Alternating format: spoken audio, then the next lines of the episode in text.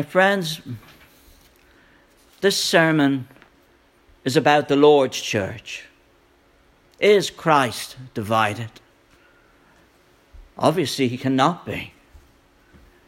But the Lord's church is not like any man made church, it's the pre denominational church. There's a big difference between the pre denominational church and the different denominations you find throughout the world. Now, Paul referred to this in his letter to the church at Ephesus. And here we find these words in chapter 4, beginning with the first verse. I, therefore, the prisoner of the Lord, beseech you that you walk worthy of the vocation wherewith ye are called, with all lowliness and meekness, with long suffering, forbearing one another in love, endeavouring to keep the unity of the Spirit in the bond of peace. There is one body and one Spirit, even as ye are called in one hope of your calling, one Lord, one faith, one baptism, one God and one Father of all, who is above all, and through all, and in you all. Ephesians 4, verses 1 to 3. Paul isn't playing about, is he? He makes it quite clear that we are one in Christ, not many. And this should be of interest to anyone who is trying to go to heaven. We're going to use the Bible. What else? There's nothing else to use when determining the will of God, is there? To answer the question Is Christ divided? Is denominationalism wrong? If the passage we just read in Ephesians chapter 4 teaches us anything at all, it's that the people of God are to stand together in unity and yet there is a religious division all over the world today, isn't there? And this raises an important question. Why is it necessary to have so many denominational bodies in the world? Why is it necessary to have so many divisions, religiously speaking? Certainly, I think it can be easily understood that, in view of the teaching of the Holy Bible, we don't need all of those religious bodies these denominational institutions. So the question confronting us this evening is this when it comes to religious division, is what is wrong with it? Well, according to some of the latest figures, there are approximately 3,300 different kinds of religious bodies or denominations in the United States alone. Since most people will admit that they're not needed, surely we must ask the question well, what is wrong with it? Denominationalism is here. It's been here for a long, long time. Men have embraced it. Is it wrong or is it right? Does the Bible answer that question? And if it does, then we need to investigate what God's Word teaches and get at the core, the very heart, the center of these things. Because our Savior, the Lord Jesus Christ, said in John 8 32, Ye shall know the truth, and the truth shall make you free. how do we know the truth? Are we waiting for one of these TV evangelists to get a special revelation from God? Or are we waiting to open the Bible and see what God has to say? See what God has had to say for thousands of years? Now, I want to call your attention to the fact that we're not interested in what men think.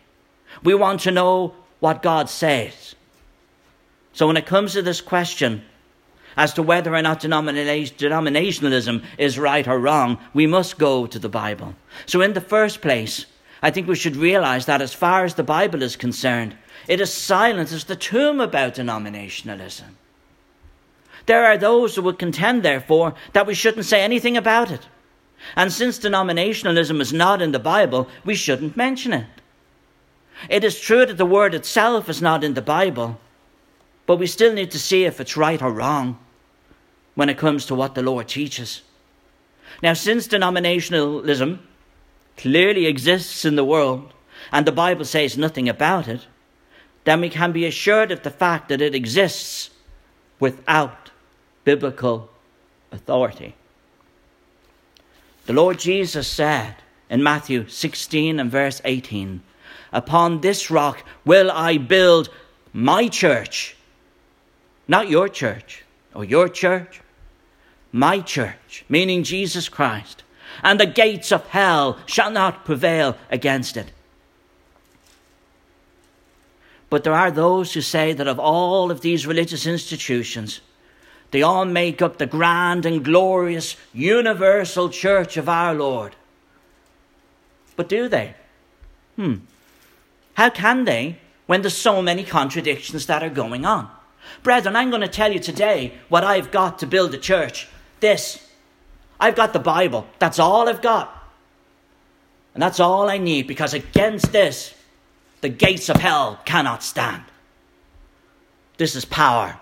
It's the truth. I live by it. I fight by it. I will die by it. And they're no idle words. The Word of God is sacred and powerful, it is a mighty tool. And if the church is not built upon the Word of God, it is not worth the name that's written on the building. See, our God is a holy God.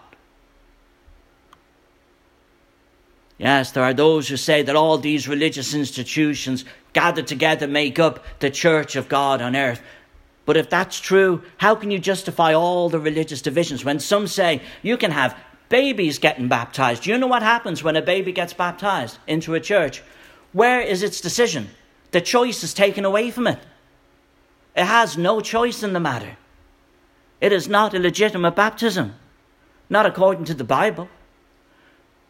And that's just one example. Some churches teach that it's okay to pray to a statue. It's not what the Bible says. Some churches teach it's not okay for you to read the Bible. Or if you do read the Bible, it must be interpreted by study guides given to you by so called learned men. Many of them are these same people you will see on television saying, God gave me a vision. I need a second airliner.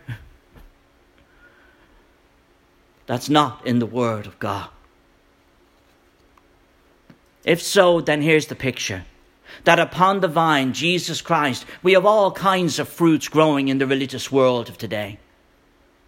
I would love to see a vine that is producing grapes, watermelon, squash, etc., all on it at the same time, at the same vine. And I'm sure you would too, wouldn't it save a lot of time? But we don't see that, do we? Because it's not there according to God's law. We all know that you can't grow watermelons on a grape or apples on an orange tree. And the same thing is true religiously. My mentor, brother Ken Burleson, was once accused of stealing sheep. You're stealing sheep, you water dog, they said to him. And he said, I'm not stealing sheep. I'm stealing goats and turning them into sheep. He didn't like it, but it was the truth. People today who teach that denominationalism, denominationalism it's a bad word to begin with and should be executed, is simply a mixture of all these different fruits, all growing on the same vine. And they're presenting something that could not happen in the natural world, and therefore could not happen spiritually, because it would be a violation of the natural law of God. So denominationalism exists without authority. Think about it. When Jesus said, All authority or power hath been given unto me, Matthew 28 18, he was presenting the fact that he had delegated unto him authority from Almighty God, authority both in heaven and in earth. We cannot find, therefore, anywhere in the New Testament whereby this authority, our Saviour, has authorized, has authorized the existence of denominational systems and doctrines with different conditions for entrance into his kingdom depending on what church building you go into. Now, I like diversity. I'm sure you do too, especially when it comes to food. I like when I go to McDonald's, I know I can get a Big Mac there, but I can't get the Big Mac in Pizza Hut. And I can't get a Pizza Hut pizza or a Domino's pizza over in, in Burger King. But that's not what God is offering. He's not offering choice. It's not as if He's saying to you, oh, well, you can choose to worship me in one church, but if you worship Allah in a, in a mosque, that's okay. You're going to heaven too. It doesn't matter what religion you are, it doesn't matter what church you go to. If you choose to believe that Jesus Christ is the head of the church as is written in the Bible, that's wonderful. But if you choose to believe that the Pope is the voice of God on earth, Well, that's okay too. That's not what the Bible says. We're one kingdom. It's not even an empire. You know, an empire is made up of many different countries joined together. But a kingdom is a single country. And that's why people wonder. You look at the United States, it's not the United State, it's the United States. You look at the United Kingdom, way over there where I originally came from. I've got a foot in both sides of the Atlantic now, thank God, praise God. But it's the United Kingdom, not kingdoms, even though you've England, Scotland, Ireland, Wales, different countries united in a single kingdom because it's a single crown. And that's what's happening. It is not, it is not a multi choice proposition. You go through Christ in the way that He is prescribed, or you don't go there at all. When I became a citizen of the United States, I had to go through a certain level of stages. I had to do it right, I had to take certain tests. Now, I could have just said, I'm a citizen and, and that's it, but that wouldn't have been so. I wouldn't have been a citizen. And many people will say that they're Christians, but they haven't gone through the prescribed method of becoming a citizen, a subject of Jesus Christ and his kingdom, which is baptism. And you will, you will always have opposition. As a recent immigrant, I've even had opposition from people saying, You're stealing our jobs. I said, No, I became an American. I made a job had people saying, Oh, we don't want you over here. I said, Well, you were born here. You were lucky enough to be born here. They had to take you, they chose me. Christ will choose you if you choose Him and follow His paths. Have you ever thought about the motive of Jesus Christ in establishing His church? Because He had a motive in doing it, and it was a very important one. In the New Testament, Jesus said, I will build my church. Not different churches. A single church. I'm not talking about the buildings. The church of Christ are all the Christians in the world. Doesn't matter where they are. We're all one in Jesus Christ. It is not a multiplicity of religious divisions, but upon this rock will I build my church. His motive was surely the motive of impartiality. If Jesus Christ allowed men today to, to build churches to the honour of men, to the glory of their own theology, and many have, then there would be just about as many churches as there are people. When the Lord said, Upon this rock I will build my church, he used a singular word to describe and define the singularity of his church. And that's why we can say that denominationalism as such exists in the world without the authority of the Lord Jesus Christ. In the next place, the Bible gives us the idea of a house divided. A great many people think that the great President Abraham Lincoln was the author of the expression, a house divided against itself cannot stand. Yet he used this expression in one of his, his greatest speeches, but he didn't make it. It was the Lord Jesus Christ. He's the author of it. And we find it recorded over in Matthew 12 and verse 25. And we can think about this quite logically. You know, for instance, when a husband and wife are having problems and they stop caring for one another and they become selfish, they can see only their own rights and their own privileges. And in spite of the teaching of the Word of God, they intend to stick to their rights, so called rights. And they can see as they conceive of them even if it means the tearing up and the breaking down of the home. You see, a house divided against itself cannot stand. The same thing is true in religion. Satan is having a lot of success today because of the division that he himself has fostered in the world. I think all religious people would agree that if we could stand together, it would be a better, safer, surer, more wholesome and make for a better spirit in the world. Well, if we can understand that, then surely we can understand what Jesus said when he said, what he meant what he said, when he said, A house divided against itself, divided cannot stand. Matthew 12 25. Over in the Gospel account of John, chapter 17 and verse 20. Our Saviour lifted up his eyes and prayed to God in heaven for his blessings to reside upon his apostles, whom he had chosen to preach his word throughout the world, upon their preaching, upon their efforts to convert the world. And then he prayed for those of us who live today. And this is what he said Neither pray I for these alone, that is, my apostles and disciples, whom I have chosen, but for them also which shall believe on me throughout their word. That's talking about you and me. That they all may be a great many different denominations. Is that what he said? That they may be three or four or ten, twelve different tribes? No, one. One as thou, Father, art in me, and I in thee, that they also may be one in us, that the world may believe that thou hast sent me. What does division amongst the Lord's church show to the world? It's not a good example, is it? And see, here we have Jesus Christ opening the door of our understanding as to why so many people don't believe and that is because of the sad situation brought on by religious division. He prayed that we might all be one, that we might stand together in unity in His name, one cause, one God, one church, one love for the world. That the world might believe that God sent Him.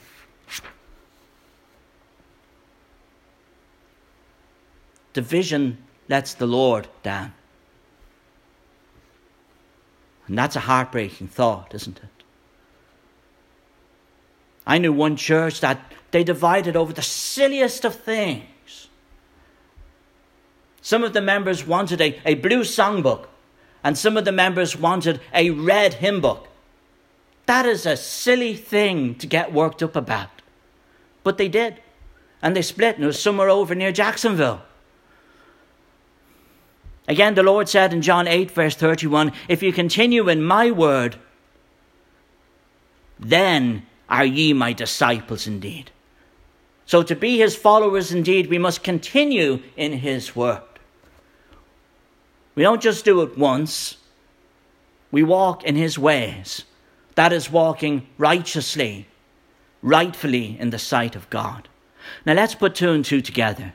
Jesus prayed for those who believe on him to be one. He stated that a person is truly his disciple when he follows the word of the Lord, when he abides by the teaching of the Lord Jesus Christ. Therefore, our Saviour taught unity. The religious theologies of our day teach division. Our Saviour prayed for unity, and many religious leaders pray today thanking God for division. Shocking, but it's true. And as our Saviour said in John 8 31, a man is truly my disciple if he continues in my word. Not in the word of some man, not in the word of some doctor of divinity, not in the word of some so called outstanding scholar. A man is truly my disciple if he continues in my word. I don't care if a man has the best write up possible in the evangelical times. If he's not preaching the word of God, he is not God's man. He's his own man. Actually, he's the devil's man. Now, the word of Christ is the word for unity, not division. Therefore, denomination, denominationalism, I hate that word, stands condemned it stands condemned in Scripture because it breaks the principle of unity rather than obeying. It goes against the commandments of Christ Jesus. And what's the result? 3,300 different religious bodies, minimum. There's new ones all the time, all claiming to be following the same Christ, serving the same God, and headed in the same direction. When our Saviour prayed that we might all be one, and that we are indeed his disciples if we follow his teachings. Friends, it just doesn't add up, does it? But then again, the Bible says that we are to speak the same thing. Is this what we find in denominations? Denominational exists today because those who claim to follow Christ do not speak the same thing. In 1 Corinthians chapter 1, we learn of a division that had gotten under the way in the church, underway in the church in Corinth. And this division was somewhat similar to the divisions that we have in the religious world today. Paul illustrated it so well by suggesting that some were followers of Paul, and some of Cephas, and some of Apollos, and some of Christ. Thus they were divided.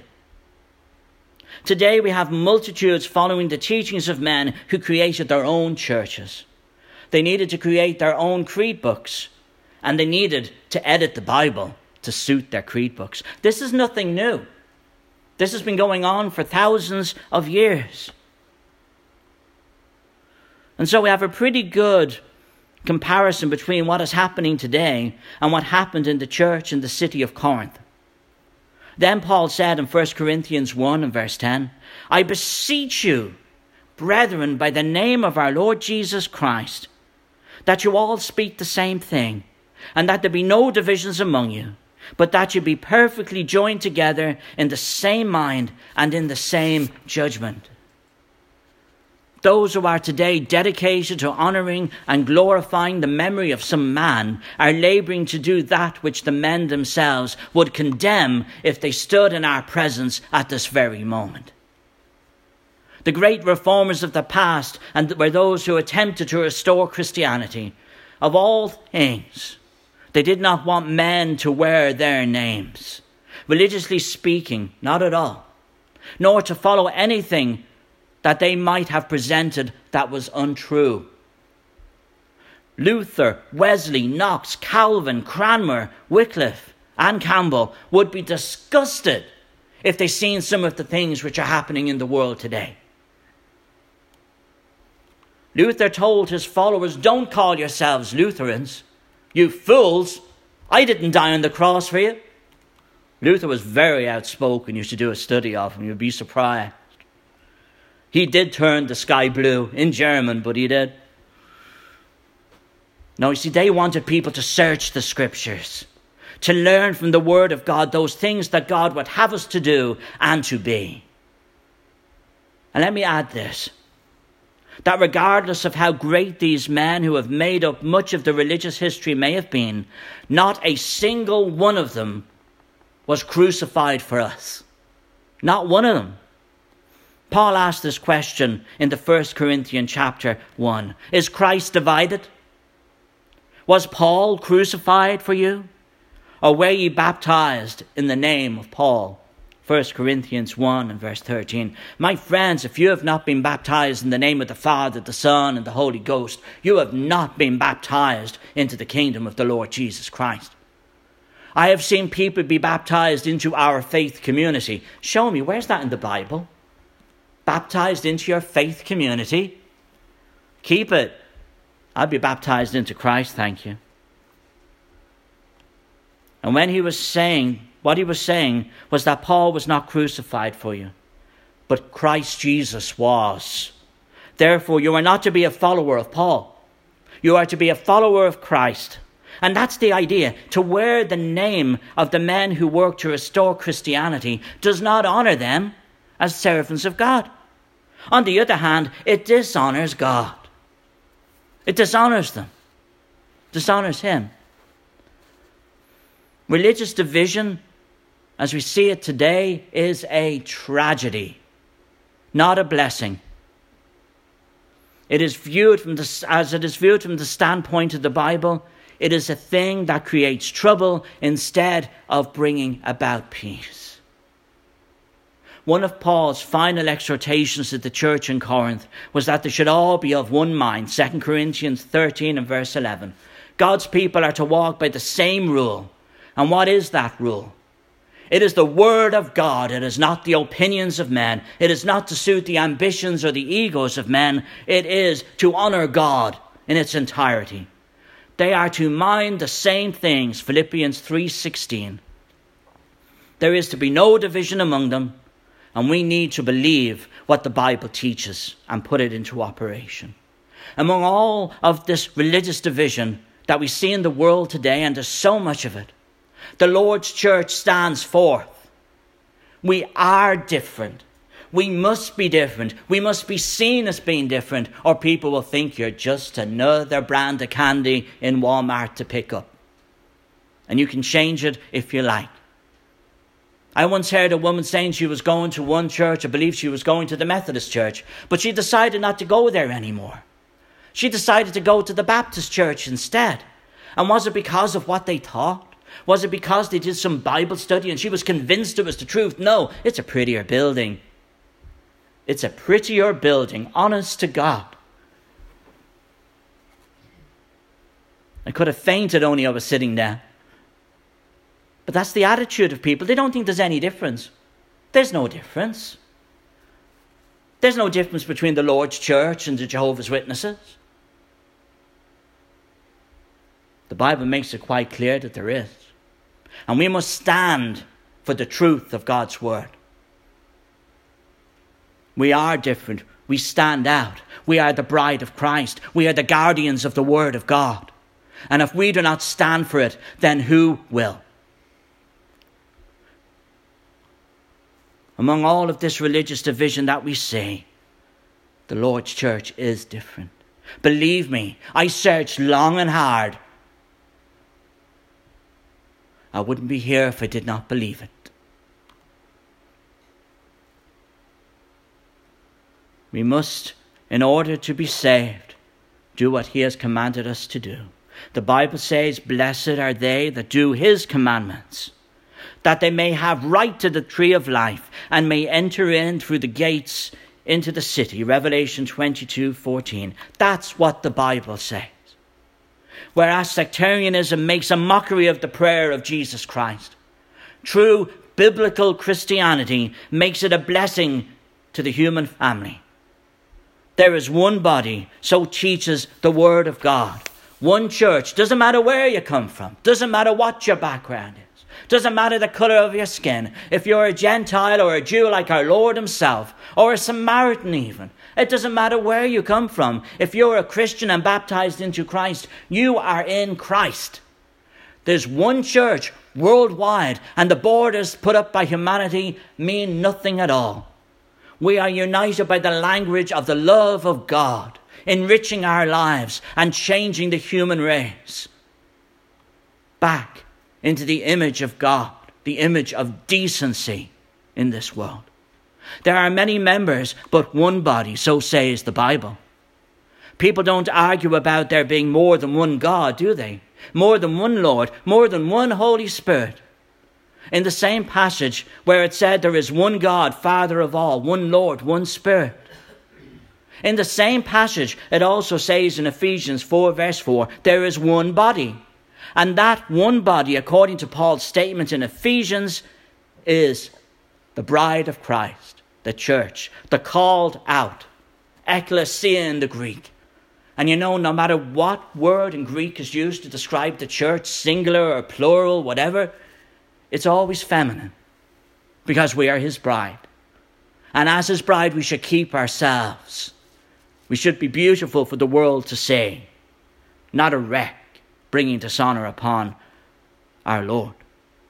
We build the Church of Christ upon the sacred Word of God, or not at all. Therefore, without a doubt, the Bible teaches the existence of one church. And it's by the authority of our one Lord, Jesus Christ. There are not a great many different Jesus Christs, are there? There's not a different Christ for each continent, for each country, for each person. There's one Lord. He is the big man, the only big man, the alpha male par excellence, the greatest man that has ever lived. There's no room for Mr. Bossy Boots, no room for the seeker of preeminence. Don't be a tool of Satan. I do not rule here. There are many churches where you will go in and you will see the preacher is adored. And they say, Go ask the preacher. The preacher knows it all. No, he doesn't. I'm a preacher, I'll tell you, I don't know it all. I've been studying for years and years, and I am still learning new things. In fact, I even challenge you to challenge me on what I teach just in case I got it wrong. I don't want to go to hell, I want to go to heaven.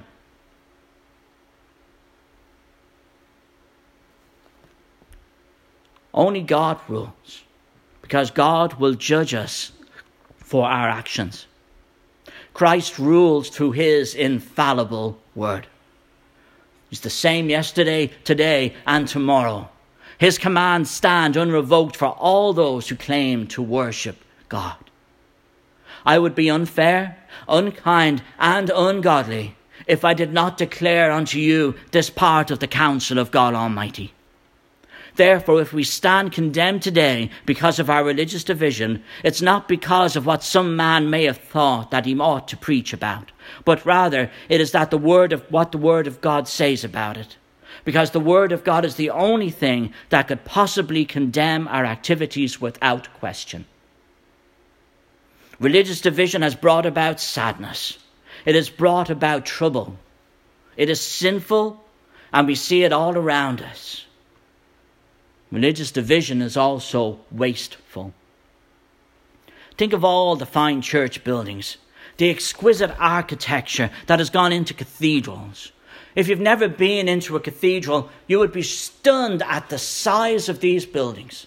These buildings took generations to build. They're incredibly beautiful, they're overwhelming. You see some of the beautiful tabernacles and so on in which men have attempted to honor God and yet they've preached doctrines which the Word of God does not teach. Think of all the money that has been poured into brick and mortar to honour some doctrine about which the Bible is absolutely silent, except to condemn it. If all that money that had been turned toward preaching the truth as it is in the Bible, then truly, even in our day, the gospel would have been preached unto all the world. We also see the tragedy of religious division when we see homes divided and souls lost. Mothers and fathers and precious little children go their various and sundry, sundry ways in attempting to worship God. Father goes in one direction, mother in another direction, all because of religious division. How beautiful it would be for families to be working in the faith, following the rule of the Word of God, worshipping in the Spirit and in truth. You see, the Bible, the Word of God, is the truth. The truth is that to which you and I must believe, adhere to, obey, if we are to expect to go to heaven when we die. The simple fact is, if you are not a Christian, the Word of God teaches you that you must believe in the Lord Jesus Christ with all of your heart. Repent of every sin, confess the name of Jesus Christ before men, and then be buried with Christ in baptism in order that your sins may be forgiven. That's what the scriptures teach. Don't bother looking for the sinner's prayer, you'll not find it. It's not there. But this is what the Bible teaches. This is what the Word of God tells us. This is what it teaches in order that you might become a Christian. Then you may say to anybody anywhere when they ask you the question concerning your religious status, and you can say, I am a Christian. I am a Christian as the Word of God teaches me to be a Christian. I am a member of the one body that Jesus Christ talked about. In Mark 16 16, the Lord said, He that believeth and is baptized shall be saved. He that believeth not shall be damned. Those are the words of the Lord Jesus Christ Himself. He didn't say, He that believeth and says a prayer, puts his hand up, sends the right check to the right person on television, is going to go to heaven. He that believes and is baptized. That rules out babies. They're too young to make a decision. It has to be a personal decision. You're not a Christian because your parents were. It's not second-hand faith. It is an individual declaration of loyalty to the King and to his kingdom. If you have never obeyed the gospel according to Scripture, I beg of you, do so now while yet you may. And if you're a member of the Lord's church and you need our prayers in any way, we are here for you as we stand and sing our song of invitation, and may the Lord be with you all.